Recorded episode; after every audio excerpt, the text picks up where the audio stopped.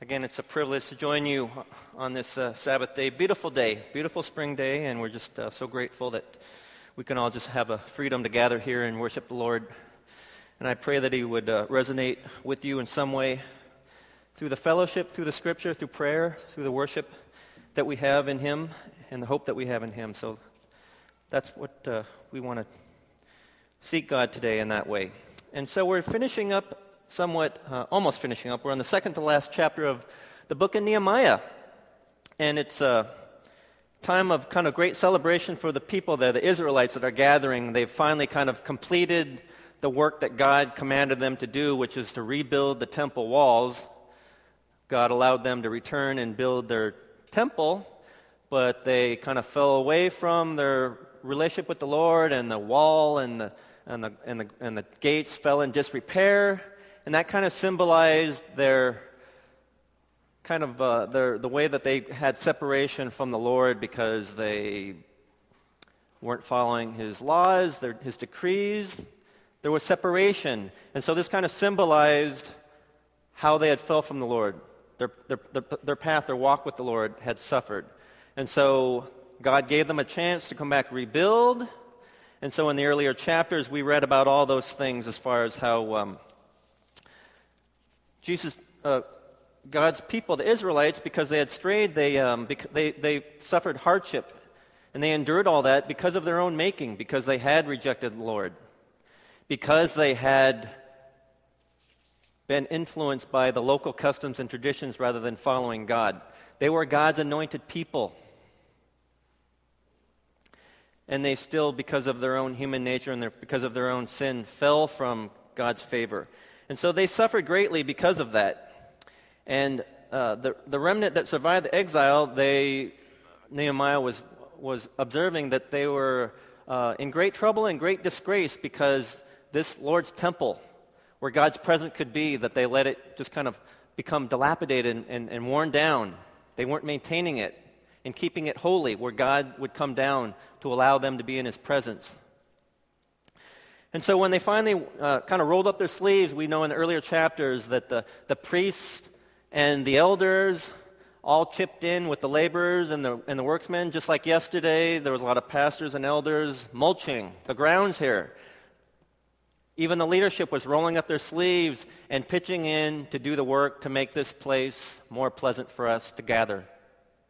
And so we see in the earlier chapters that uh, Nehemiah was kind of giving them warning that we need to get back to God's word. In the earlier chapters, they all gathered, all the Israelites that survived the exile from Babylon, they came back. They all gathered as they were restoring the wall, and they got the, the book of the law of Moses, which was God's word to his people that he gave through Moses. But they had abandoned that so much. And so there they're all gathered, and they, they spent from morning, daybreak to noon just listening to the word and falling down on their knees and bowing. And they were weeping because of that, because they realized it convicted them how far they had strayed from the Lord. But Nehemiah said, This is a time for great rejoicing, because now you are getting back to God's favor, to what God's relationship that He wants for you.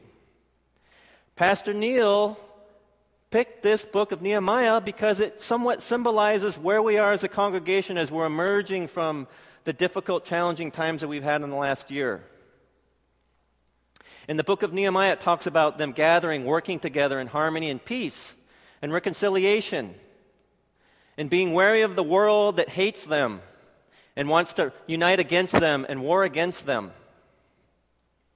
But they worked together in harmony and unity.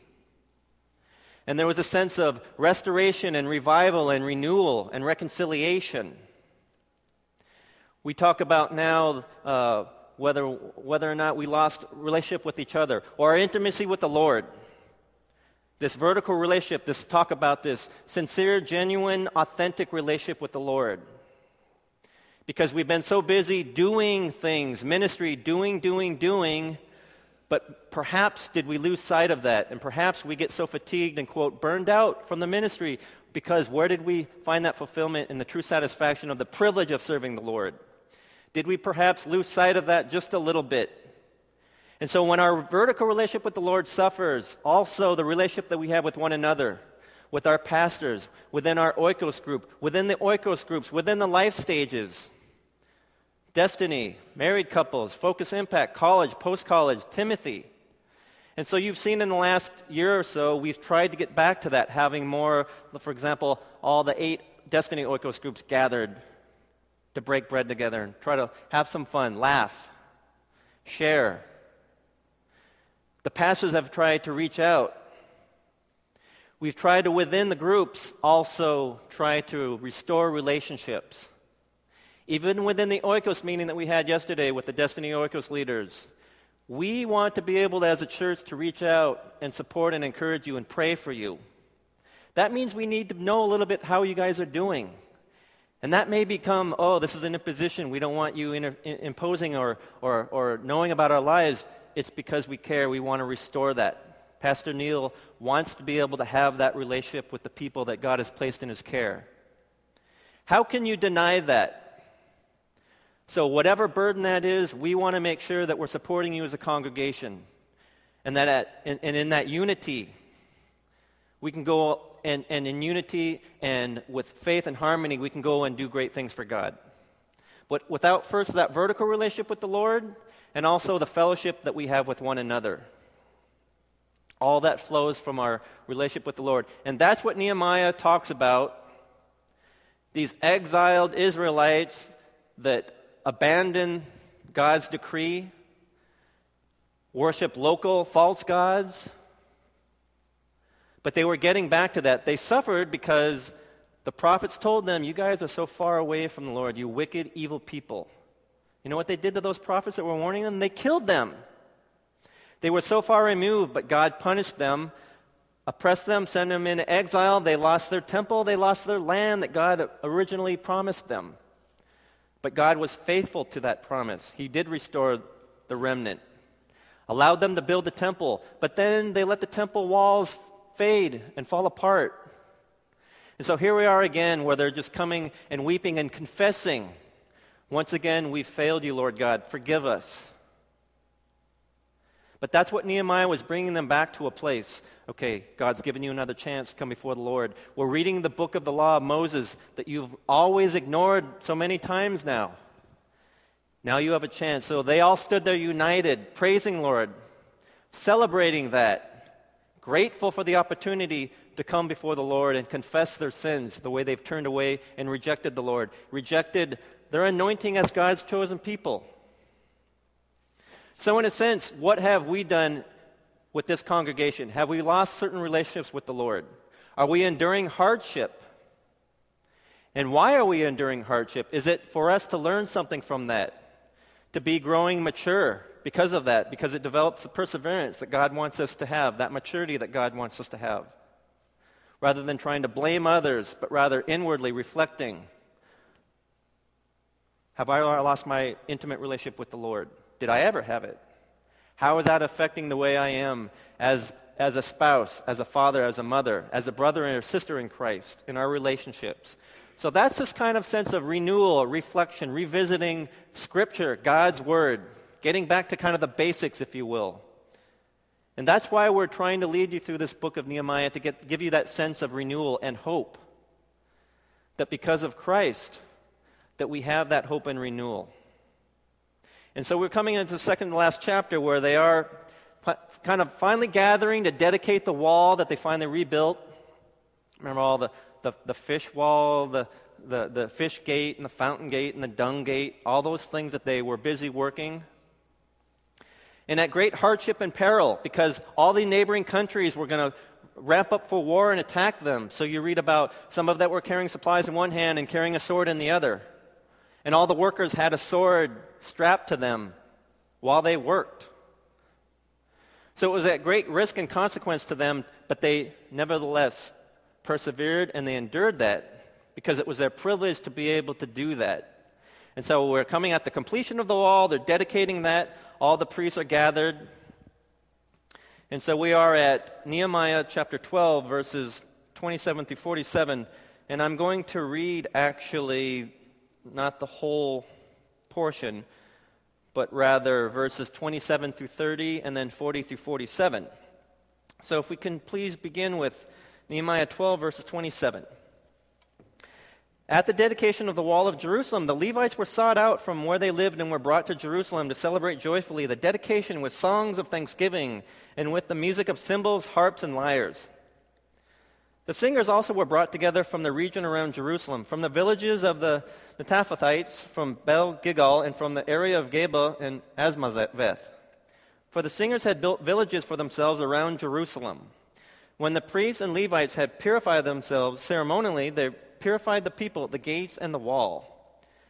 I had the leaders of Judah. Okay, we're going to stop there just because it uh, recites all of the different priests and their assignments on the wall and where they gathered. And there was a choirs. There was two choirs that were assembled in order for them to be on the wall and to kind of sing and praise and celebration. And so we're going to jump to verse 40. The two choirs that give thanks then took their places in the house of God. So did I, together with half the officials, as well as the priests Eliakim, Maaseiah, Miniamin, Micaiah, Elonai, Zechariah, and Hananiah with their trumpets, and also Maaseiah, Shemaiah, Eleazar, Uzzi, Jehud, Malchijah, Elam, and Azar. The choir sang under the direction of Jezrahiah. And on that day they offered great sacrifices, rejoicing because God had given them great joy. The women and children also rejoiced. The sound of rejoicing in Jerusalem could be heard far away. At that time, men were appointed to be in charge of the storerooms for the contributions, first fruits, and tithes. From the fields around the towns, they were to bring into the storerooms the portions required by the law for the priests and the Levites. For Judah was pleased with the ministering priests and Levites. They performed the service of their God and the service of purification, as did also the singers and gatekeepers, according to the commands of David and his son Solomon. For long ago, in the days of David and Asaph, there had been directors for the singers and for the songs of praise and thanksgiving to God. So in the days of Zerubbabel and of Nehemiah, all Israel contributed the daily portions for the singers and gatekeepers. They also set aside the portion for the other Levites, and the Levites set aside the portion for the descendants of Aaron. Let's pray. Lord God, we just uh, thank you for this time, Lord God, that we could indeed return to Scripture. Lord, let these words on paper speak to us, give them life, Lord God. Thousands of years later, Lord, speak to us through that as we are rejoicing because of the way that you give us great joy, Lord God. Despite the fact that there are people suffering, parents that have lost children,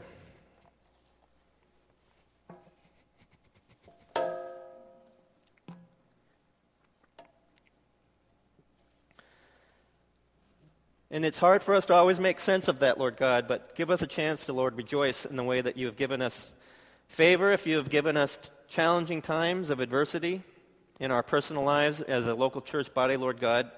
May we just rejoice and be so grateful and relieved, Lord God, that you are faithful to us. You still love us despite ourselves. Despite of what we make of it, Lord God, you are eternal. Your truths are divine and eternal, Lord God. And we just thank you and praise you the way that uh, you speak to us through this worship time, Lord God, and through this message. We thank you and praise you. Amen. And so we're talking about this time of uh, joyful celebration. They had uh, singers, they had choirs, they had um, musical instruments, trumpets, cymbals, harps, and lyres. So they threw a big party. They had two different bands, they had choirs, they had singers and bands just going. It was a big party. And what's amazing to that is what I was talking about before they had such joy and gratitude after having risked so much. Rather than just getting the sense of entitlement, God, we just did all this for you. We deserve all this abundance. Because we did this thing for you, what are you going to do for us? They endured all those hardships because of their wicked ways, because of their own sin, the way they fell away from the Lord in their relationship, as God's first anointed, chosen people. And so they did suffer much. And they were given another chance. They were, the remnant was restored. They were able to build the, the temple again. But then again, they strayed from the Lord. This mentions King Solomon. He was a great, great king, son of King David. Very wise. He was in God's favor. You know, God just told him two things. You didn't ask for riches, you just asked for wisdom. I'm going to give you great wisdom. I just ask of you don't worship other gods and don't marry more than one wife. Don't have more than one wife. He had 700 wives. Many of them probably, many of them probably out of political convenience with the other neighboring nations. 700 wives. What kind of jokes can the husbands be making about that? Trying to please 700 wives, coming home to 700 wives. And so, as great as King Solomon was, that was his fault. And so he fell out of favor with the Lord.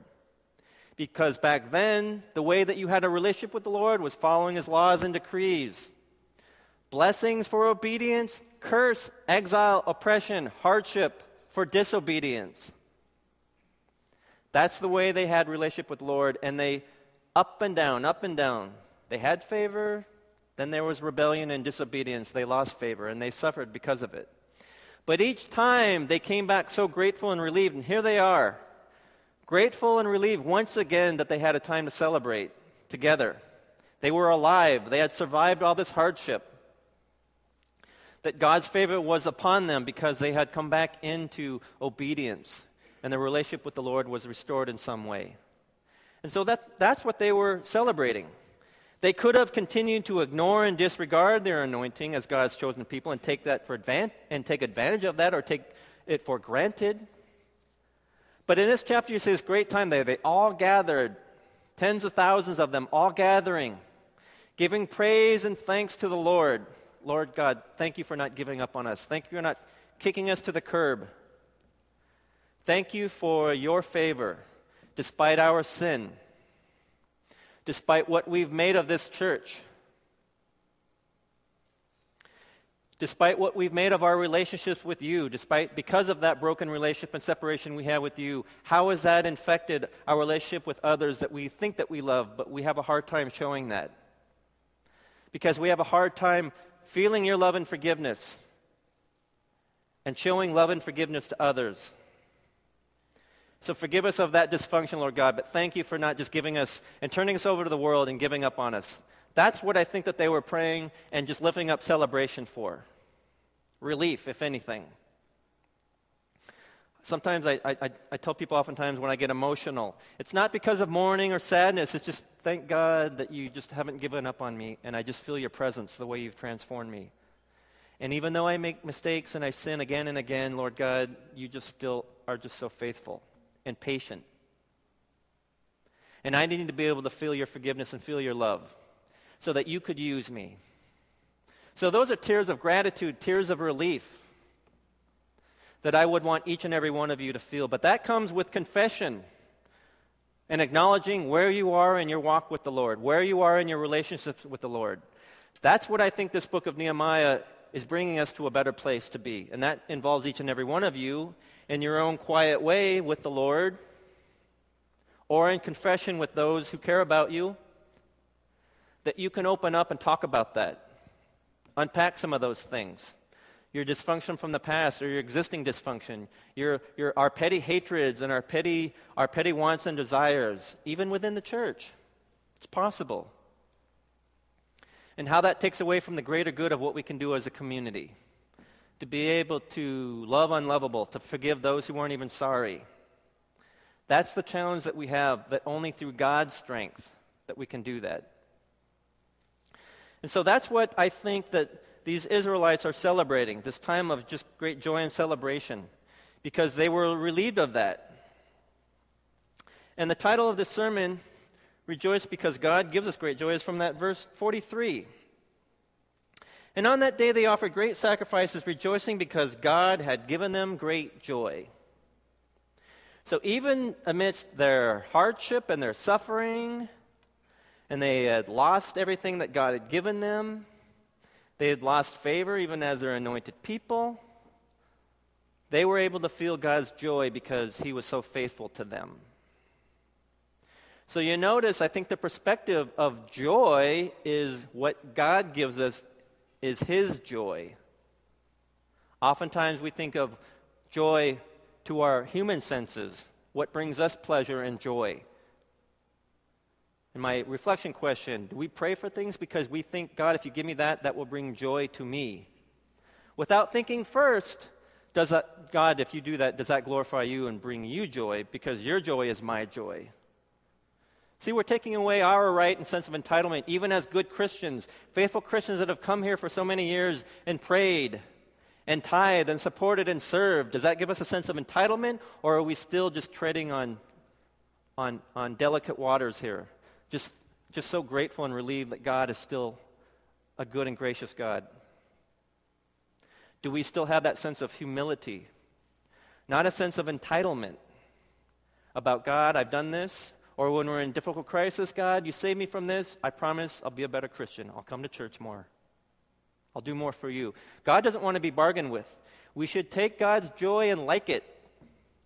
And if it's not enough, then that's on us. Because to truly feel God's joy releases all of your other anxieties, all of your other wants and desires. When you have that relationship with the Lord, you feel that undeniable joy. And perhaps that's why we're having the sense of dissatisfaction. We're not fulfilled in our lives. Because we keep praying for God as a divine butler, answer my prayers, and this will make me happy and bring me joy, rather than what gives you joy, Lord? That my relationship with you will be intimate. I'll be walking with you. Lord, what should I be praying about? What do you want me to do? What does that look like? God, give me the grace. Give me the boldness and conviction. Relieve me of my anxieties, of my wants and desires. Even in good faith to want to do something for the Lord. Perhaps it's what it's not what God necessarily wants you to do, but rather what you need to be a blessing to others for. In my column about our, our senior pastor, there are so many times he denied himself for our benefit for that. And at great, at great consequence,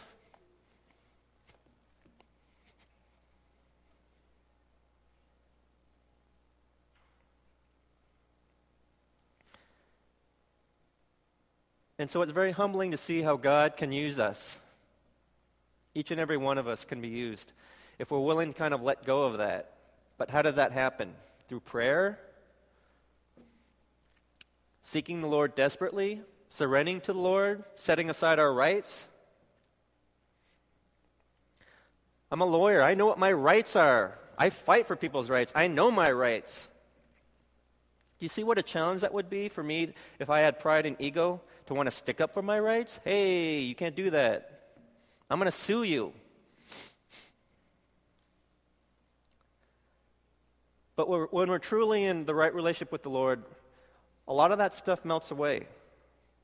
Now, I still have a vestige of remnant of pride and ego which gets in the way from time to time. But as pastor, that's what I want to strive for. And you don't have to have the title of pastor to be that. As brothers and sisters in Christ, sons and daughters of, of Christ, that's what we should be seeking, starting there, this sense of renewal and revival. That's the joy that you feel, and from what flows from that, amen to that. Whether in your own communities, as Deacon Chris was saying, supporting missionaries, but also in your own communities, how are you reaching out? Where's that undeniable joy?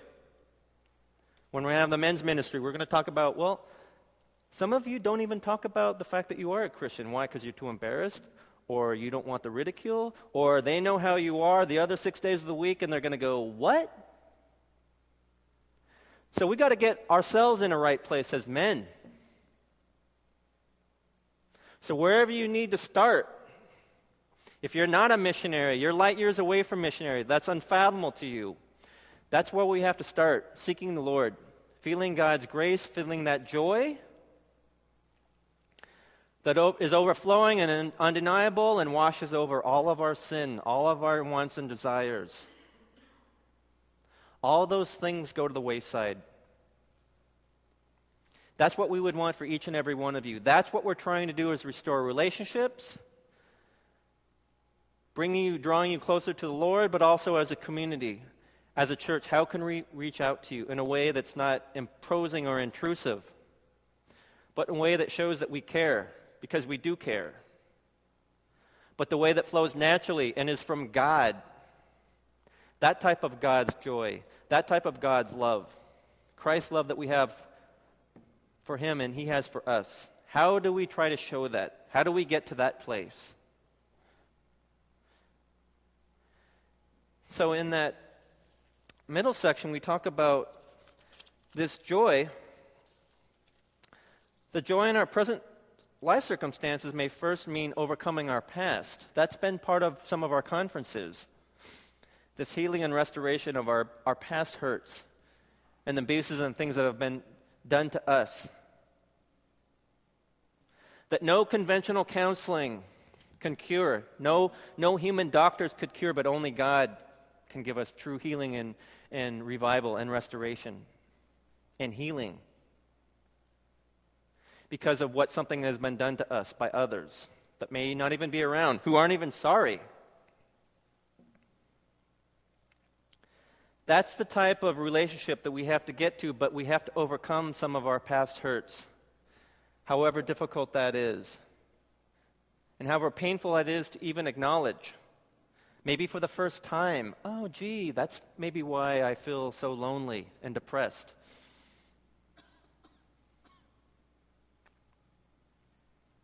And so, when you couple that with the crisis that we've gone emerging through as a church body, all those things just create so many complications that we, as, as lowly humans, that's what we make of this.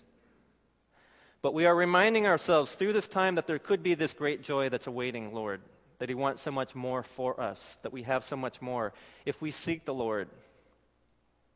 There's got to be confession, there's got to be reflection. There's got to be this kind of self awareness, this inward sense of radical transformation before we can go out and do radical things for God's kingdom. That radical transformation. That's what we would want for each and every one of you to have that type of intimacy, to have that type of self awareness. This is where I am in. I am. I'm hurting. Rather than continuing to harbor on that and grip that and let it just keep this hate, this pit of hate, and bitterness, and it affects everything and your relationships. And then what are you passing on to your generation? Or how are you infecting your friends and family with that? How are you inf- influencing your children with that? So, that sense of revival and renewal breaks that chain. That's what we want to try to do. All of these conferences have been this attempt to start inward, this relationship with the Lord. That Bob Hartley conference on Friday night, he talked about that first chamber, getting a sense of security and love that you have with the Lord. But you know what he said? It was kind of a criticism to the church in general. We just want to remain in that first chamber that he had this vision from the Lord. Just secure and content, forgetting about what God's calling us to do, storing up the blessing and keeping them for yourselves. What if God did that? Just stored up the blessing and kept them for themselves. But rather be blessed to what? Move to that second chamber where you're called out to do something for someone, somehow, through God's boldness and conviction. To be released of that, to be released into the world, to be released into your community. That's that second chamber that Bob Hartley was talking about. And that's what they talked about Saturday night because the prophecy is not in the future. But the prophecy has already come. The Son of, Man has already come. He's ascended. These dark times have already triggered that prophecy where we are to be spreading the gospel. We are to be doing kingdom work. That's what that Saturday talked about, triggering not this some future thing about predicting Jesus' return, but rather, he was already here. And so that prophecy has already come. That Matthew 24 prophecy has already begun. And then the question that, that Michael Sullivan, Sullivan was asking why is Jesus, is he waiting? Maybe he's waiting. Maybe waiting for us to get out of that first chamber, or maybe even getting to the first chamber where we do feel the love and the security, and that we've recovered from, we've been restored from our hurt and our dysfunction. That we have that right relationship with the Lord. We feel that joy. We feel released from the anxieties and the forces of this world that undermine us and defeat us, that we've been wrapped up in for a lifetime, that we were ready to shed that, becoming new in Christ. Ready to move on. That's what the question was posed. Is Jesus waiting for the gospel to be translated to new languages where there are peoples in, this, in, in the world that have never even heard of that because they don't even know what the Bible is, they don't even know what Scripture is? Maybe he's waiting even in our own communities, people who are unchurched or are worshiping false God or worshiping materialism. So it's an interesting proposition that he was giving us this prophecy of perhaps Jesus is waiting. Perhaps on that get, big getting up day, When we go before the Lord, He goes, I gave you these giftings and talents, and I gave you time. By the way, what did you do with that? You asked for restoration, you asked for answered prayers. I gave you favor. What did you do with that? If you're saying, Well, Lord, I, I, I had opportunities, I know that. I know my lo- local church had asked me, but I said I was busy with this, that, and the other thing. And so, because of that decision, people weren't saved. People, weren't, people that only you have access to didn't come to the Lord. Because you, said yes to your prayers and said no to what God, God's joy was. So that's what we need to be released of. We need to be maybe reminded, or for the first time, have that kind of epiphany. That this abundant gospel is only part of that. Maybe joy is suffering and hardship, part of it of our own making, but also because God wants us to be mature and complete. That's one of my favorite verses, James chapter 1. Consider it pure joy, my brothers, whenever you face trials of many kinds, because you know that testing of the faith develops perseverance. Perseverance must finish its work so that you, be, so that you may be mature and complete, not lacking anything. Consider it pure joy, whatever trials and tribulations. How do you do that? Consider that pure joy. Then you somehow find joy. God, why did you send us through this as a church? Why did you send this through me? Why did you why why was my life like this? When I've had a chance to not counsel people, but just walk them through, walking alongside them in their hurt, trying to raise questions, ask, well, what do you think about this? What do you think God was trying to tell you? Do you think you'll go down that path, walking with the Lord? Do you think they'll make the same decisions? But once you get a sense that they are restored and they're in a better place, it's so wonderful and beautiful. And you know why also? I'm always careful to remind them because you are going to be able to see that in others, that hurt, the place that you were at. And you're in a better place, and only you will be able to sense that that kind of discernment because you lived that life. Because you know that suffering, you know that loneliness. You don't want to go back there. You can use that to draw upon that experience of desolation, isolation, bitterness, hatred, anger, rejection but restored in the Lord, feeling that sense of joy, you will be able to be a blessing to others in your own way. So that's a sense of joy and relief and gratitude that we could have because of that, because God was a patient God. That we may have ignored Scripture and God's command for us to love one another we strayed from that, and because of our own making, because of our own doing, we suffered hardship. Meanwhile, thinking that this is spiritual forces working against us and rebuking it, rather than God just saying, You're in that wilderness. Are you going to continue for the rest of your life, be wrapped up in hatred and denial and resentment and blaming others? Or are you going to be matured and complete because of that challenge? And there's no doubt there has been evil that has been wrought upon us. There has been wrongdoings that has been wrought upon us. It's hard to really explain all of that. Only to lift up the fact that we do have hope in Christ. We do have, we do have a sense of, of, of a miracle of forgiveness, a miracle of being forgiven, and allowing ourselves the miracle of being loved by God. That perhaps no conventional counseling or therapy is going to get us through or the next year, or the next year of wanting more. But just perpetuating that. That's the hope that we have. That's the joy that we have to look forward to. Either you're there because you have come to a better place, God has restored you, thank God. Or you're now realizing my life's really messed up. And it's time to stop blaming others, but rather, maybe it is okay to blame others because it really is someone else's fault. However, they win. And Satan's laughing at us if we continue to be kept down. That's the subtle evil. I know I've preached about that from time to time. That's the subtle evil to allow that to continue to, to oppress us. That type of exile and oppression, that's the evil forces of this world laughing at us because they're winning. And we don't want to do that anymore. We don't want to live that way because we don't like the way it makes us feel, and we don't want, like the way that makes us as parents or as sons and daughters or as friends. We don't want to live that life anymore because we, we know a better way. God has given us that grace and that love. We have a glimpse of that. We feel that through friends and family that care about you, that has been praying for you.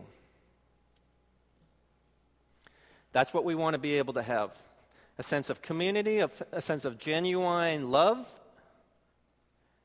As brothers and sisters, that we can do that, walk together without condemnation, without judgment.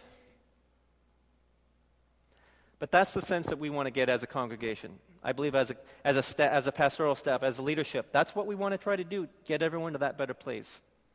And if you're there, help that other guy up, help that other woman up. Get out of that first chamber just feeling the sense of security, and that's it, and storing up the blessings. We don't want to be stuck in that first chamber. And maybe that doesn't necessarily mean selling off your goods and walking the earth in sandals and two tunics, but rather in your own communities, in your own, com- in your own careers, in your own workplaces, which we'll be trying to talk about at the men's ministry. We want to try to raise that awareness in our Christian identity and how we struggle with that with the world identity, what the world wants us to do, and how we get distracted and defeated by that. And so that's what we're talking about as far as that. We want to consider it pure joy whenever we face those types of trials and that hardship. Perhaps we need to confess that it was of our own making, perhaps, because of our own pride, because of our own stubbornness, that we're unable to break out of that. Unwilling. We love that. That crisis for the day gets us through that day that victim, self pity. We want to be free of that. To be cloaked in that and wrapped up in that for a lifetime, that's the evil one laughing at you. He wins. We don't want that. No one wants that. And so finally in this third section talks about when they're there celebration. And after all the work they've done and they risked their lives because of warring nations that were uh, up against them, not wondering if they were building the wall because they were ramping up for war, and then you had the political sniping, the little political games that, that uh, the, those other leaders were trying to do to frustrate and undermine Nehemiah, accusing him of stuff and lying and trying to damage his reputation. So you had actual physical war that was imminent, as well as this kind of psychological warfare that was going on. And so they had endured all that because it was a privilege for them to be restored and given another chance. Back then, it was works righteousness. You had to work following God's law. That's the way it was set up. Doesn't sound fair. We talks about salvation by faith alone in the New Testament, the New Gospel. Back then, it was set up. Obey his commands. You have that right relationship, you have that legalistic righteousness. And so, following his commands to rebuild the wall, they felt that joy because they were restored. They, they got back to Scripture. They got back to that relationship. They felt better about that. And what did they do? They gave contributions, their tithes, their first fruits and it was actually their material, their, the abundance of God in their harvest, first fruits of their harvest. Deuteronomy talks about that in the original law. There's Levitical rule as far as that give up your first fruits of each harvest to remind the Lord. Not breaking off the, the old leftover stuff that you have left over for God. Get, don't give him the defective, lame lambs but give them the first fruits. Honoring Him, honoring the Lord for that favor, the privilege it is to have endured all that hardship. So they gave contributions, they gave their first fruits. And that's the beautiful thing because they didn't they, they weren't bitter to God about all that hardship because a lot of it was because of their own disobedience. And it took prophets the ones that lived, that they didn't kill, to remind them we got to get back to what's real. As, as God's anointed, chosen people. And in the book of Nehemiah, it just talks about all those things. God called Abram, gave him a promise, you're going to be a blessing, called Moses out. He, he uh, freed the slaves out of Egypt, parted waters, performed all these miracles. Those leaders were disobedient, so they wandered for 40 years in the wilderness until that generation died out.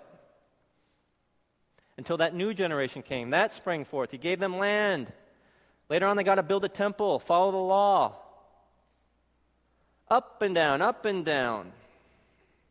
Perhaps that's in our human nature because we are sinful. That we start out in good faith and then we find our lives in a mess, our relationships in a mess. And then we're crying out, Lord God.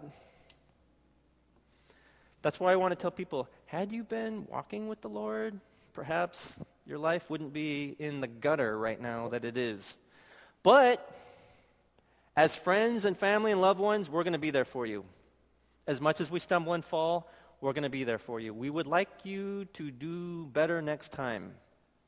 Make better decisions next time. But we're going to be there for you to help pick up the pieces to love you and to support you and encourage you, not to judge you and condemn you, but rather, we're here. We're tired, maybe frustrated. Maybe God's frustrated because we perpetuate this cycle of sin, prayer, abundant sin. So we want to try to, even to this day, thousands of years later, after these God's anointed people, the Israelites, up and down, up and down. We want to try to break that cycle so we're not perpetuating that to the next generation or to our children. But rather, break out of that, be free, find that joy. When we talk about first fruits, we are talking about they gave up their harvest of first fruits or of their cattle and livestock. But you know, when you look up that word first fruits in the New Testament, Apostle Paul talks about Christ was the first fruit. Now we are the fruits for, first fruits. He kind of changes that whole idea about what the theology was with the Jews and makes it this wonderful thing. When, when, when Jesus' disciples were talking about, look at this temple, Lord, isn't this grand? And he said, destroy this temple in three days and I will raise it. And they're just like, it took us 46 years to build this temple and you're going to rebuild it in three days? He was talking about, I am the new Israel, I am the new temple this new gospel message because of Christ, because of this violent, humiliating thing that was done to the Son of God for our benefit. We can ask, and now we are included as God's sons and daughters. We are included in that priesthood. We are forgiven because of our sins. We could be restored to our relationship with the Lord so long as we seek that. And if we are restored, What's the back half of that? Be blessed to be a blessing to others. But this idea about first fruits, it's not just giving something, but we are now the first fruits. We are the best. Again, that's James chapter 1. Every good and perfect gift is from above, coming down from the Father of the heavenly lights, who does not change like shifting shadows. He gave us birth through the word of life that we might be the first fruits. We might be a kind of the first fruits of what he created. That word, first fruits. We might be the kind of first fruits through the birth of, birth of life, through his word. Through that salvation, through faith and faith alone. Nothing that we have to do to earn that. We will never be worthy of that, but rather because we seek the Lord and declare Jesus Christ as a Lord and Savior. We become the first fruits as an offering, as a living sacrifice to do God's will. That's the joy, not God do this to bring me joy, but God, what is your joy that I want to be able to feel? Convict me of that, rebuke me of that, Lord God. And so, as the worship team comes up, do you mind if we sing the All I Need Is You, please? Thank you. That's the first time I've ever requested that. I'm very grateful. Very grateful that we have a worship team that is so faithful.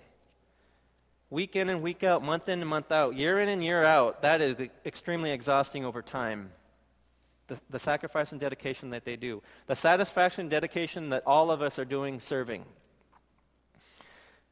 Part of our, one of our, our the oikos that I'm in, part of it, one of, we were one of the oikos groups that was assigned the lunch sale. That's our running joke about lunch sale. Lunch sale symbolizes everything that we just are so aggravated by. But our oikos leader was trying to like couch it in a way that, you know, but just like, you know, sometimes lunch sale seems like a chore. You mean all the time it seems like a chore? But can we find joy in the privilege of doing that?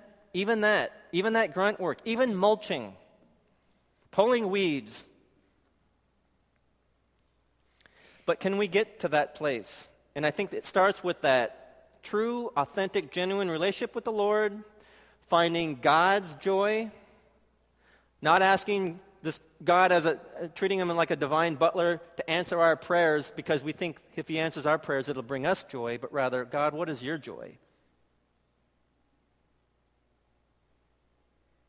And perhaps his joy is for us to be restored, to be healed, to be in a better place mentally, physically, spiritually. I believe that could be done through this local church body. For a senior pastor that has really dedicated themselves to us. That should be convicting enough in and of itself. You have people that have just uh, sacrificed a lot, that care about each and every one of you. Whether you feel that or know that, it's true. And if you allow us to get into your lives and kind of pierce that personal space, figuratively and literally, speaking the truth in love, but also just feeling the sense of harmony and the security that you are being prayed for, that God does care about you. But also listening, listening to what God's trying to tell you. As far as where you're at, is there confession in where you're at? An awareness and discernment and acknowledgement that perhaps our lives are much of what of our own doing. So that's a sense of renewal and joy and reconciliation we have as a church body in the last year, but also personally, what are our hurts? Where are we coming from a place of hurt and dysfunction and abuse? That because of God, because of the miracle of that restoration, because of Christ who died for our sins, we have that. That these people didn't have. All they could do is just cut a check, give up their contribution, their tithes and offerings. But we have something more. We are the living sacrifice. King David sinned. Even though he was a great king, he sinned. And, and God gave him another chance. But God gave his people a plague. But King David was told by a prophet, Go and make this offering. Make this altar to the Lord and sacrifice an offering. So we went to this man's property. And he says, I want to make an altar. And he says, in the property of Araunah, he says, just take it, just take it. I don't even want it. No, I'm going to pay you for this, for your oxen and for the wood to build this altar. And that farmer, that, that property owner said, No, just take it. And you know what, you know what King David said? He said, I will not live, lift up burnt offerings to the Lord my God that cost me nothing. So God doesn't want you to break off a little bit of your time and your effort, and a little bit of your gifting when you have time for it but rather you are the living sacrifice. And you have worth and you have great joy in this kingdom. And so if we think of that, think of that, what, what, what's God's joy? And be released of that. Maybe that takes a miracle for us to be released of that. No, I can speak to that, that it does take sometimes a miracle of that healing and, and a miracle of being released of our own wants and desires, even in good faith for what we think that the church needs. Maybe we need to just set that aside and just think of what brings God joy. So that's what I would want. Let's pray. Lord God, I just thank you for this time. You are good and gracious God. You allow us this time to come before you. I pray it would be humbly and gratefully with great gratitude, but this sense of joy and this security and this sense of peace that, that transcends all understanding, Lord God, that just allows us to just be in your presence and just be so grateful. We're not worthy of that, but you do that because you love us. Because of your Son, you give us that. And I pray, Lord God, that for the rest of our lives, you will continue to remind us of that. And perhaps for the first time in our lives, Lord God, just bring us to a place of confession and epiphany and revelation and restoration, Lord God. I pray that for each and every one of us, that that intimacy, Lord God, those tender mercies would just be showering down upon us. I thank you and praise you in the name of Jesus Christ, I pray. Amen. Let's sing.